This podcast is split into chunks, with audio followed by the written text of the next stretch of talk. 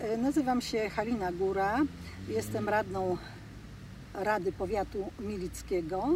E, Była witestarosta od e, kwietnia, od czerwca 2019 roku do kwietnia 2023 e, roku.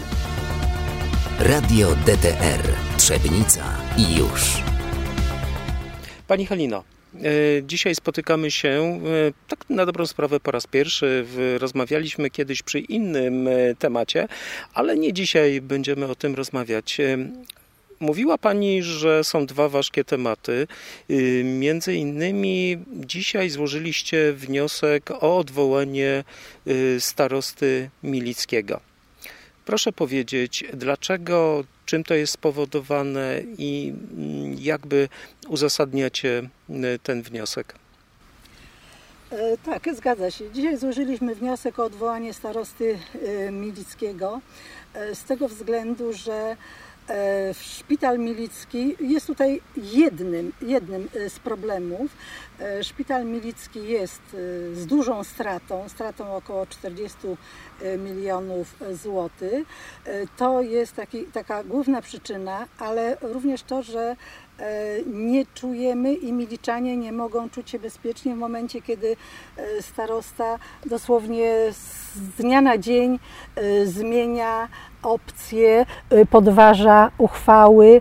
E, Ważną sprawą było też to, że e, starosta poza radami, bez zgody radnych, doparł do zamknięcia e, oddziału ginekologiczno-położniczego i neonatologicznego w Miliczu.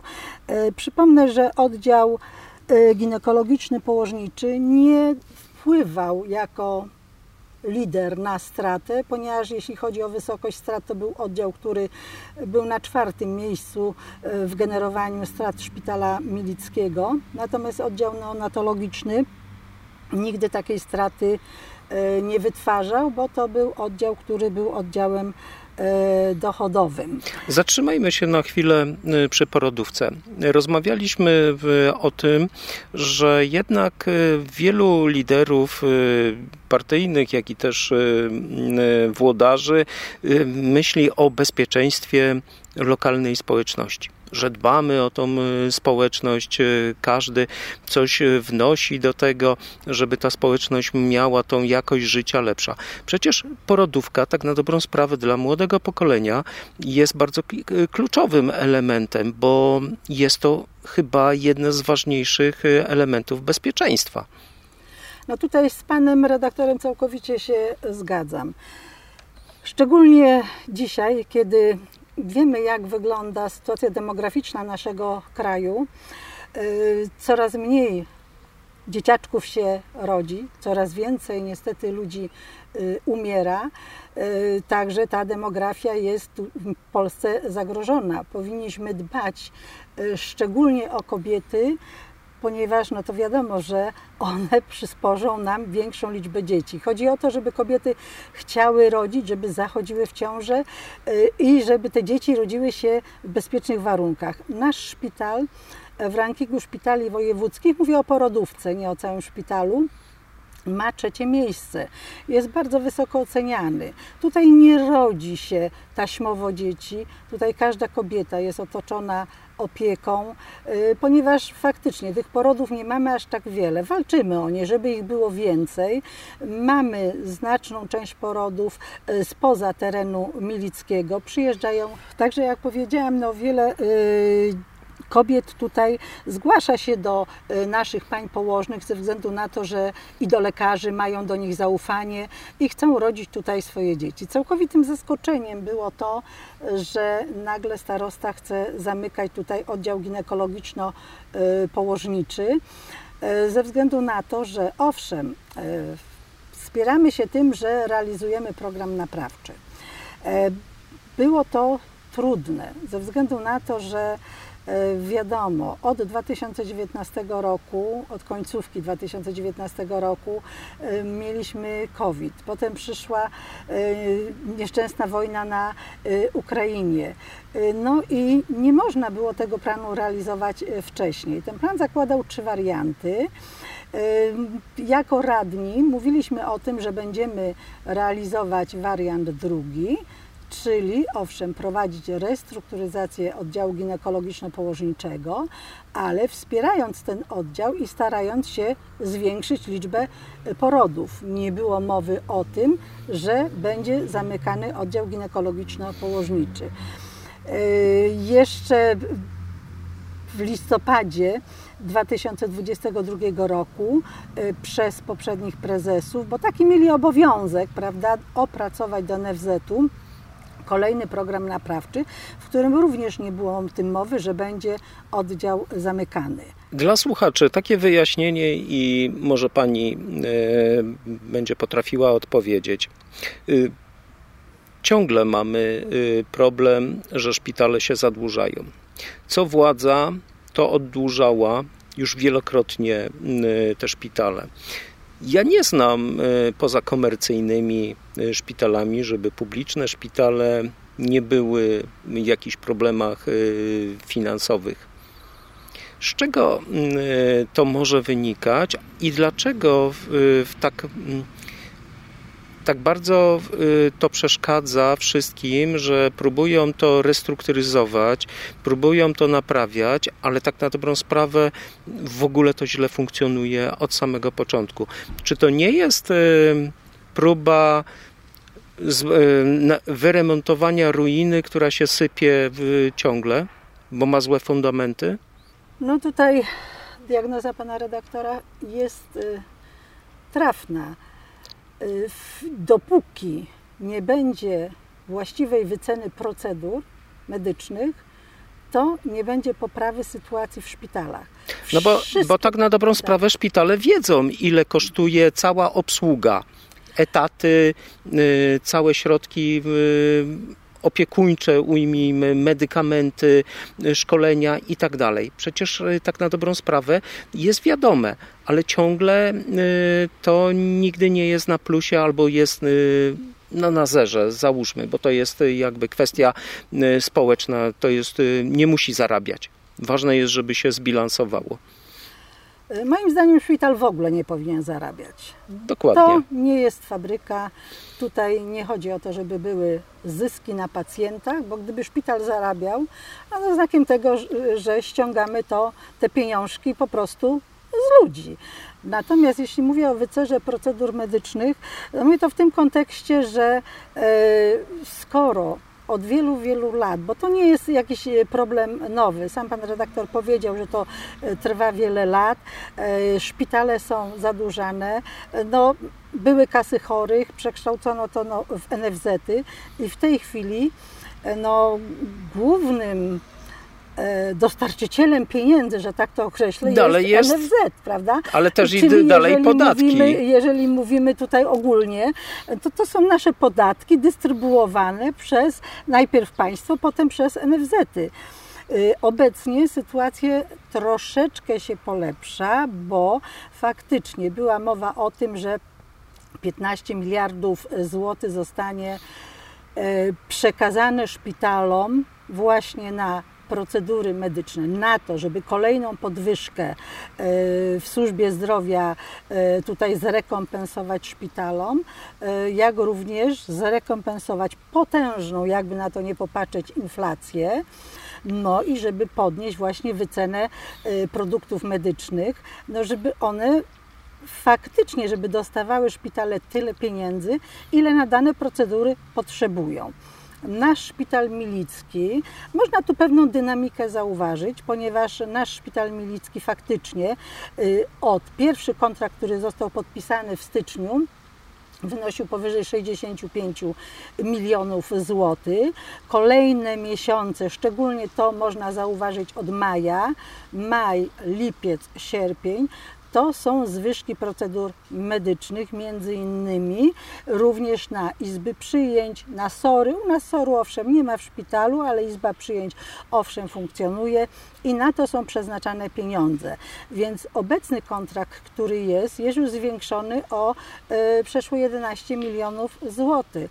Czyli w tej chwili możemy powiedzieć, że wreszcie państwo zauważa ten problem i stara się ten problem jakoś rozwiązać. Czy to nie jest czasami przedwyborczy rozwiązywanie problemu?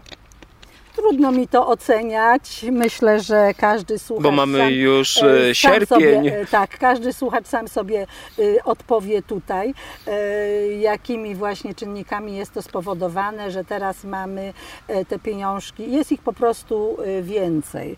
No, nie dalej jak dzisiaj na takiej konferencji prasowej zwołanej przez starostę, starosta powiedział, że szpital dzisiaj otrzymał i z tego się oczywiście cieszymy. Ja również się cieszę 2,9 miliona złotych e, z tym, że no, no nie są to pieniądze, które jeżeli to są pieniądze z NFZ-u, to są pieniądze wynikające albo z rachunku z nadwykonań, albo po prostu ze względu na to, że e, ryczałt szpitala został podwyższony i w tej chwili te kwoty są wyższe. E, Miejmy nadzieję, że one mm, pozwolą szpitalowi funkcjonować normalnie, e, przynajmniej w zakresie wypłat, bo dla e, całego personelu szpitalnego, bo przecież to e, mówimy o bezpieczeństwie zdrowotnym, ale przecież pieniążki, wypłaty to jest też bezpieczeństwo ludzi, którzy w szpitalach pracują. Oni też mają kredyty, oni mają swoje zobowiązania finansowe. Nikt nie poczeka z rachunkiem tydzień, dwa czy trzy, jeśli nie mam pieniążków na zapłatę czynszu trzeba wiedzieć, kiedy dostaje pensję i tą pensję dostawać. A już była taka sytuacja, że e, nasi miliccy pracownicy w szpitalu, w MCM-ie dostawali 70% wypłaty, a dopiero potem po czasie dostawali pozostałe 30%. To jest smutne, Czy na sesjach- z nas boli. Czy na sesjach y, były też poruszane między innymi y, kwestie oczekiwania na specjalistę, że na przykład są bardzo długie kolejki, y, trzeba albo gdzieś pojechać poza y, rejon, y, żeby takiego specjalistę, no nawet podaje się, że nawet parę lat na niektórych specjalistów trzeba czekać. No a tutaj mówimy jakby o tych rzeczach, że trzeba jakby ograniczać koszty, y, coraz mniej pieniędzy jest. Czy to dalej mm, nie wpływa właśnie na tą jakość życia, na to bezpieczeństwo i tym samym no właśnie podważa te wszystkie decyzyjności, które do tej pory były? Y, Jeśli chodzi o sesję, to aż tak szczegółowo tutaj nie omawiamy. Wiadomo, że jeśli y, są problemy, to o tym się mówi. Y, Tak jak w każdej miejscowości, szczególnie my w mniejszych miejscowościach, no mamy problemy z dotarciem do specjalisty, prawda?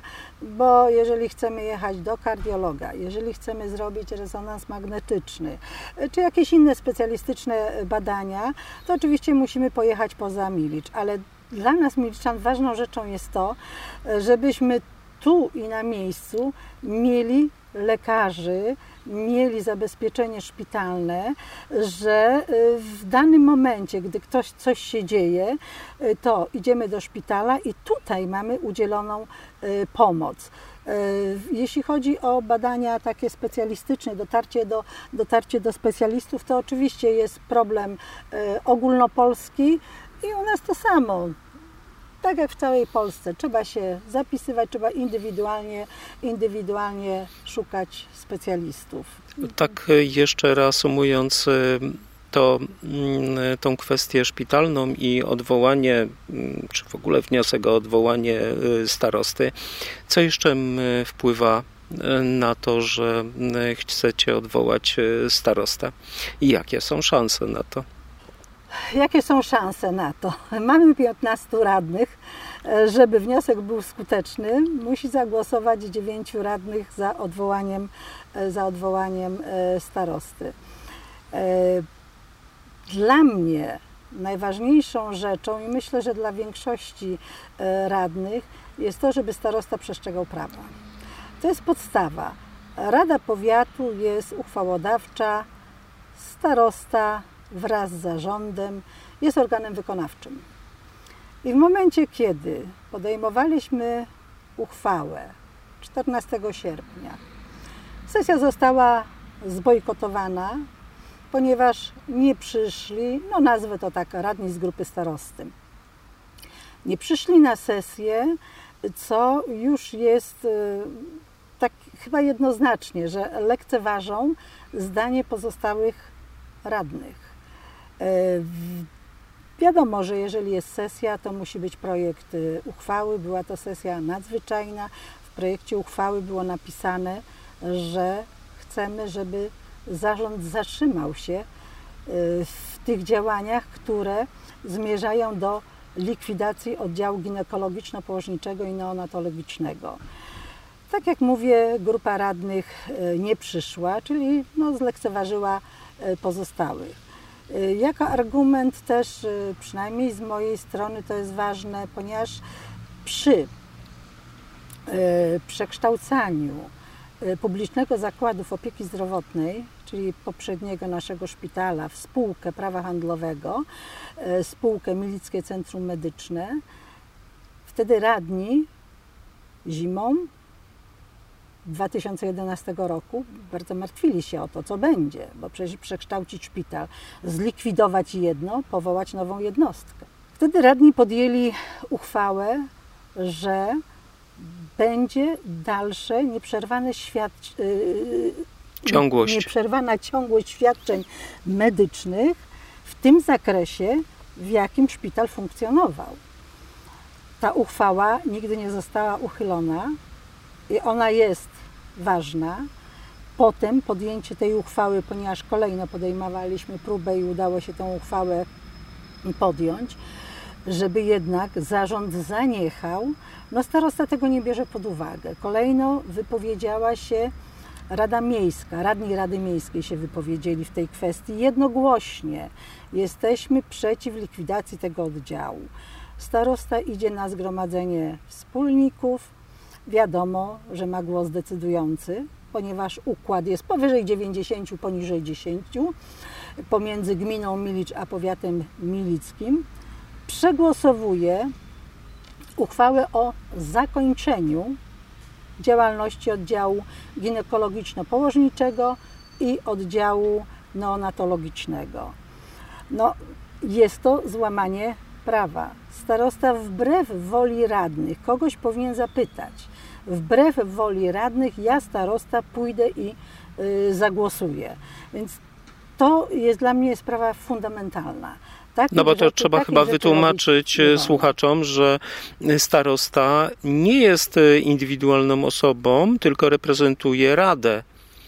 Y, powiatu reprezentuje i decyz- zarząd, powiatu. zarząd powiatu. Jest przewodniczącym tak. zarządu powiatu i reprezentuje jako przewodniczący zarząd, prawda? Radę, jednak tutaj rola wiodąca jest przewodniczącego Rady Powiatu i starosta powinien w oparciu to, o je co decyzję. Rada uchwali, tak. zarząd jest organem wykonawczym.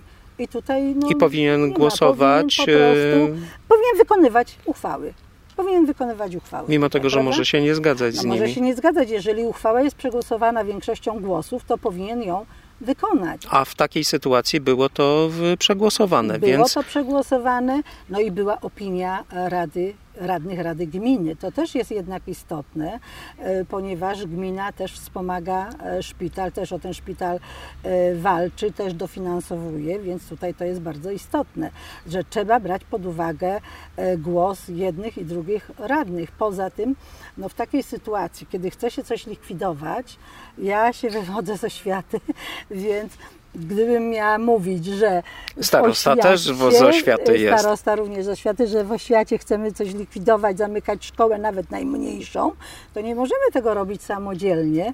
Tylko po pierwsze, najpierw organ prowadzący, potem kuratorium, no i jest cała ścieżka, prawda, która zobowiązuje nas do tego. Natomiast tutaj starosta pomimo tego, że i te głosy były y, jednoznacznie krytyczne, żeby tego nie zamykać i nie likwidować, zrobił to. Podjął uchwałę o zakończeniu oddziału, pracy oddziału ginekologiczno-położniczego. Ja y, nie mogę się temu nadziwić, dlatego że w momencie, kiedy ta uchwała jest podjęta, to dotyczy ludzi. Ktoś powie, bo może małej grupy, nieważne, może dotyczyć nawet jednego człowieka, ale dotyczy to ludzi. I w momencie, kiedy podejmuje się taką uchwałę, to przecież e, te osoby zostały nagle tak jakby z dnia na dzień pozbawione pracy. Oczywiście tutaj duży cudzysłów stawiam, bo to się tak nie, nie zadzieje, ale taka informacja poszła. No przecież nie będzie. Jakieś tam propozycje ginekologii jednego dnia, o której nikt w Polsce nie wie póki co, no tego nie zamykają. Potem rozmowa z prezesem rozmowa z prezesem e, szpitala, który również niczego nie wytłumaczył, nie powiedział. No zaskoczeniem jest to dla mnie, że prezes szpitala w, kwietniu, e, przepraszam, e, w czerwcu w czerwcu podpisuje sprawozdanie z działalności szpitala. Pan prezes mówi, ale ja wtedy nie byłem prezesem. No jest ciągłość działań stanowiskowa. i stanowiskowa, więc tutaj to nie jest wytłumaczenie. Podpisuje, że tak, będzie restrukturyzowany, będzie wzmacniany, będziemy starali się zwiększyć liczbę porodów, a następnie za jakiś czas, prawda, mówi, nie, ja nie zmieniłem stanowiska, ja jestem za likwidacją porodówki. No w Miliczu po prostu e, to jest małe środowisko i poszło, poszła informacja właściwa, bo i starosta, i radni, i pan prezes szpitala mówi, nie, będziemy zamykać, będziemy likwidować oddział, prawda? Pytanie, dlaczego? Na to pytanie nie ma odpowiedzi, a bo coś tam było napisane y, w programie naprawczym. Było napisane, ale tego żeśmy nie realizowali. Realizowaliśmy ten punkt, który dotyczył rozwoju, a nie likwidacji. Więc tutaj nie można o tym mówić. Opór społeczny znaczny bo można do tego różnie podchodzić. Za chwilę ktoś powie, bo ktoś tam kapitał chce na tym jakiś, nie wiem, jaki w Miliczu wielki polityczny sobie tutaj, prawda, y, zbić ludzie przyszli, zademonstrowali pod starostwem, że nie chcą. Potem przemaszerowali przez Milicz, yy, krzycząc, że nie chcą zamykania yy, tego oddziału. Owszem, może ktoś powiedzieć, no gdzieś tam brzydko powiedziano, prawda? No w takich y, sytuacjach, no niestety, ale coś się tam komuś czasami y, wymyka. Y, uczestniczyłam owszem w tym nie nazwę tego strajkiem, bo to za dużo, ale proteście. w tym proteście, prawda, mm, uczestniczyłam. E, nie, nie mogę się zgodzić z tym, żeby ten oddział zamykać. Dzisiaj, no słuchajcie Państwo, parę dni minęło. Dzisiaj nagle starosta zwołuje konferencję prasową i mówi, już tego oddziały zamykać nie będziemy. No taki, taki jest przekaz. Więc pytanie teraz, no co należy traktować poważnie? Czy to, że zamykamy, czy to, że w tej chwili zamykać nie będziemy i wzywa oczywiście burmistrza do tego, żeby burmistrz, y, no całe jest takie pismo wzywające właśnie y, burmistrza do tego, co powinien, co powinien zrobić i jakie, jakie działania burmistrz powinien y, podjąć, ale znamienne jest to, że w tym piśmie tym piśmie starosta mówi, że podejmie decyzję o wycofaniu się z ograniczenia działalności oddziału ginekologiczno-położniczego i decyzji o zamknięciu oddziału neonatologicznego. Ale coś innego jest wycofanie się z ograniczenia, a coś innego jest podjęcie uchwały o zakończeniu działalności e, danego oddziału szpitalnego. Póki co uchwała Ale tutaj, przepraszam, yy, przeczytała Pani, że on osobiście. Tak, tak, to jest... Yy... No jak na, w kanwie tego, o czym rozmawiamy, no to przecież to nie jest jednoosobowa decyzja. No, z tym jest zawsze problem, ponieważ starosta zawsze jednoosobowo decyzję idzie, podejmuje, e, natomiast no, nie wiem, być może, że w tej chwili to już się tam gdzieś wspiera, e, wspiera się zarządem. E, poprzednio chodził na zgromadzenia wspólników i z pełną odpowiedzialnością tutaj mówię, że bez zgody zarządu powoływał na przykład członków Rady Nadzorczej. W moim Czyli nie miał plenipotencji do takiego tego. Takiego prawa nie mhm. ma, bo powinien mieć przynajmniej, przynajmniej powinien być po dyskusji z zarządem, że zarząd taką y, wolę też e, wyraża, że ta i ta osoba... A nie powinno być to w formie jakiejś uchwały, decyzji, pisma? Y, wcześniej starosta w styczniu 2020 roku dostał uchwałę od zarządu, że ma prawo reprezentowania i zabierania głosu w imieniu zarządu, ale to nie było tak, że zarząd dał to upoważnienie po to, żeby starosta z zarządem nie rozmawiał, tylko po prostu w celach No, żeby takich, mógł żeby mógł w imieniu zarządu podejmować właśnie e, decyzje, a te decyzje zdecydowanie powinny być wcześniej przedyskutowane przez e, co najmniej zarząd, a w, e, w sytuacjach takich no, poważniejszych, a zamykanie oddziału, to, to już chyba nie ma poważniejszej e, sytuacji, e, powinno być również e, z pełną informacją od radnych, co radni. Związki zawodowe również się e, odezwały, że nie zgadzają się z takimi, z takimi działaniami starosty, e, bo e, po prostu zostały e, pominięte w jakichkolwiek e, negocjacjach. E, I związki zawodowe wystąpiły do e, pana wojewody Jarosława Obremskiego, żeby sprawdził zgodność działań władz powiatu milickiego w aspekcie próby likwidacji oddziału ginekologiczno-położniczego i oddziału neonatologicznego e, w Milickim Centrum Medycznym w Miliczu. Y, i żeby wojewoda też tutaj podjął kroki w celu zapobieżenia likwidacji wyżej wymienionych oddziałów. Po prostu wszyscy walczą o to, żeby te oddziały tutaj y, pozostały dla kobiet, dla bezpieczeństwa, bezpieczeństwa milickiego. To nie tylko młode kobiety, to również starsze kobiety, które powinny mieć zabezpieczone pełne leczenie, y, a nie tylko jakąś ginekologię jednego Oczywiście. dnia. Pani Halino, reasumując, z jednej strony dobrze, że zostało to wycofane, z drugiej strony, tak y, patrząc na to, wprowadza się bardzo dużo chaosu, dużo niepewności. y, I to też rzutuje na jakość władzy, na jakość życia i też y, właśnie na to, że co niektórzy ludzie mogą być mieć poczucie, że no nie są pewni tego, co się będzie działo za rok, zaraz po wyborach następnych y, i tak dalej. No w przyszłym roku mamy wybory gminne. Y, To też nie wiadomo, co się będzie znowu działo, więc takie planowanie, a przynajmniej tutaj y, w prokreacji dziewięciomiesięczne, no to jest minimum tego wszystkiego. Jak by pani to skomentowała tak na koniec? No zgadza się, że jeśli chodzi tutaj o prokreację, o, to, o ten cały nasz oddział ginekologiczno-położniczy, my już odmieniamy przez wszystkie możliwe e, przypadki. Bardzo często o tym mówimy. No, śmiem zaryzykować tezę, że praktycznie o niczym innym w tej chwili się w Miliczu e, nie rozmawia, spotykając ludzi. e, Każdy pyta, a co dalej, co dalej? Bez przerwy telefony do e, położnych, czy my możemy na Was e, liczyć.